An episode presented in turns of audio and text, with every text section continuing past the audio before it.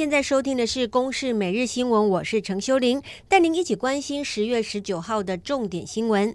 再过两天，十月二十一号就是台铁普悠玛翻覆事故届满两周年的日子，而普悠玛最终调查报告终于会在今天公布，不过只公布在运安会的官网，并不会对外说明。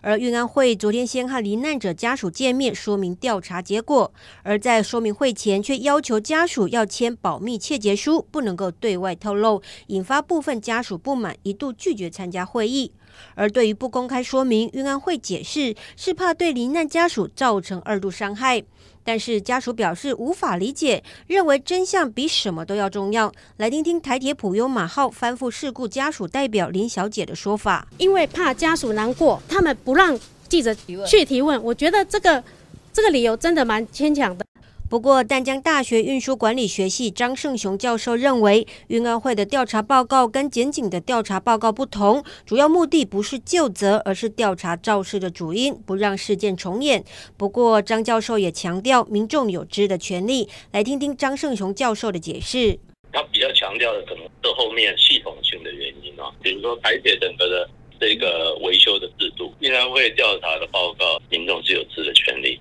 台南在上个礼拜六一整天，一共发生了四起地震，其中有三起都在东山区，最大规模有五点二。而在盐水区，有民众的家里的天花板应声坍塌，所幸没有人受伤。气象局地震测报中心表示，这是时隔二十五年以来，东山区再次发生规模五以上的地震，不排除在未来一个礼拜之内，还有可能会发生规模四点零左右的余震。而这个礼拜的天气还是受到东北风的影响，桃园以北到东半部天气都是阴凉下雨的天气。但是被风面的中南部地区基本上都还是多云到晴的天气，不过会渐渐有了凉意。中南部白天高温可以来到三十度，晚上局部低温就会只剩下二十度而已，早晚温差很大，出门要记得多带件外套，不要着凉了。而这个礼拜三到礼拜五有热带扰动往南海移动，至于是不是会成为今年的第十七号台风沙德尔，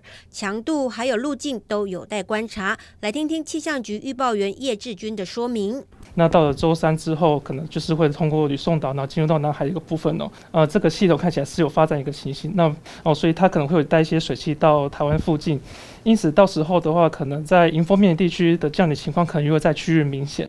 气象专家就预测，如果增强为沙德尔，甚至有机会跟东北风产生共伴效应，不排除再为台湾带来一波雨势。不过，中南部位在背风面，雨势恐怕不多，对于水库的进账有限。继续来关心，根据香港媒体的报道，中国解放军近来一系列的军演已经加强部署东南沿海飞弹基地，包括配置射程可以达两千五百公里远的东风十七飞弹。好借以对台湾施压。不过，军事专家研判，中共部署东风十七，主要是为了阻止美国协防台湾。以上由公视新闻制作，谢谢您的收听。